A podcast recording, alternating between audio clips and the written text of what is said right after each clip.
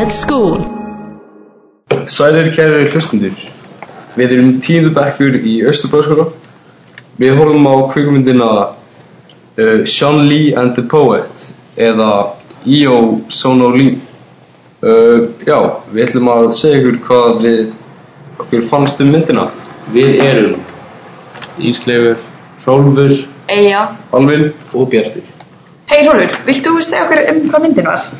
Myndin fjallar um Lee sem fær nýja vinnu á ítölskum veiting á kaffehúsi í Ítalíu hjá það sem hún vinnur hjá kínverskum að vinnuveitnendur hennar eru kínverskir og þar kynnist hún mörgum áhugaverðum personum eins og manni sem ég man ekki nafnið á en hann var kallaður svona ljóðskáld í myndinni og hún, já, hann heitir Papi, Papi. Og, eða Baby eða eitthvað hannig um, hún, þau verða mjög náinn og svo byrjar það sá orðunámur að breyðast um að þau séu saman og hún ætli sér að giftast honum eftir að þau hittust saman eitt kvöldið.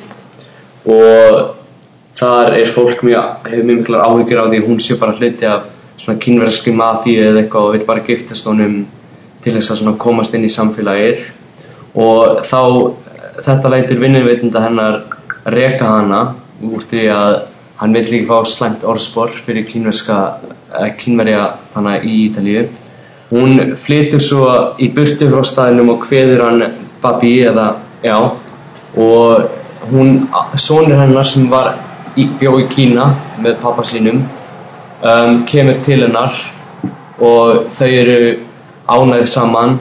Svo þegar hún ætlar aftur að fara að hitta hann Babi kemur hún og sér vinn hans sem segir henni að hann sé látin og hafi uh, á, og hún hafi erft uh, fiski uh, fiskihúsið hans sem hún kveikir í lókmyndarinnar til þess að svona hverði hann almennilega held ég hvernig fannst ykkur myndin? Um, mér fannst hún bara frekar góð. Alveg svona, mér fannst ánægilegt að horfa á hana og mér tengdi svona við karakterina og mér fannst ég svona, já, mér fannst svona, svona gaman eða þú veist, já, mér fannst það frekar góð mynd svona yfir þess. Já, Já, ég, ég samanlega svona Mér finnst hún best af þeim sem Já, af þessum fjórum myndum. Já. Af þessum fjórum Mér finnst það líka, algjörlega.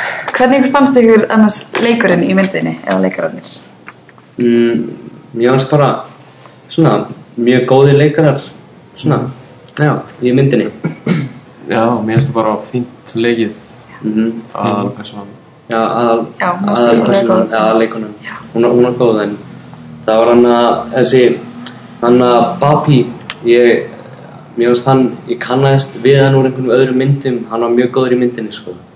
Hann er leikið einhverjum frægum myndum. Líka einhverjum ís, einhverjum íslenski mynd sem hann leik í. Hann að er að leika í núna.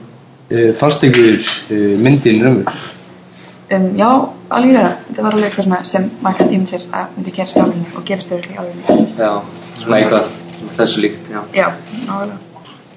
Í myndinni var frekar augljós kynþáttamunur á milli Ítala og kynveri á staðnum. Hvað finnst ykkur um það? Mér finnst það mér finnst náttúrulega hræ- hræðilegt að sé svona mismunum milli kynþátta en ég tók sérstaklega eftir því sko þegar þau voru að byrja þegar þau voru eitthvað að hittast uh, Seung-Ri og Babi í myndinni uh, þá svona treysti fólk henni ekki eða vildi ekki að fólk myndi vera að hún myndi vera með honum út af því að hún er kynversk og myndi potið bara svíkja hann held, allir sko. Það var líka svona stöðu lína í myndinni bara að þú veist, fólk horfði á hana hortnöga og þau hún var öðruvísi og já, hún var sérst ekki eins og þau innan kæslapa. já Var annars eitthvað svona sérstakt sem þið tókuð eftir varðandi mynditöku eða tónlist? Nei, Nei, næsta allt, sko. Bara ágættar tökur, ágætt hljóð. mm Var ekkert svona, já, sem stóð upp úr eitthvað sem var Þetta er ekki neitt sem var eitthvað líðilegt. Nei, Mhm. nákvæmlega. Við erum bara svona flott stundum þegar við vorum bát, svona bát, flott myndatæði þar, Já. flott skot. Mér varst líka alltaf gaman, eða ekki, já, skemmt, uh, svona ábyrjandi þegar hún var sérst að lesa svona brefin eða þannig sem hún var að skrifa sínum sínum og inn, þá voru skotin af, þú veist, hafinu og Og svolítið. Mér varst það alltaf fallegt og Áfallegt. það var, já, það er svona, það er það sem stendur upp úr varðandi kvikmyndatöku, alltaf í minni hálfið. Mm -hmm.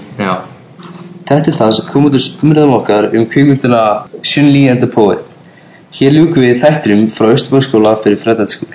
Takk fyrir okkur, bye Bye. Fred at School að byggja upp nýja áhörvendur evróskra kvikmynda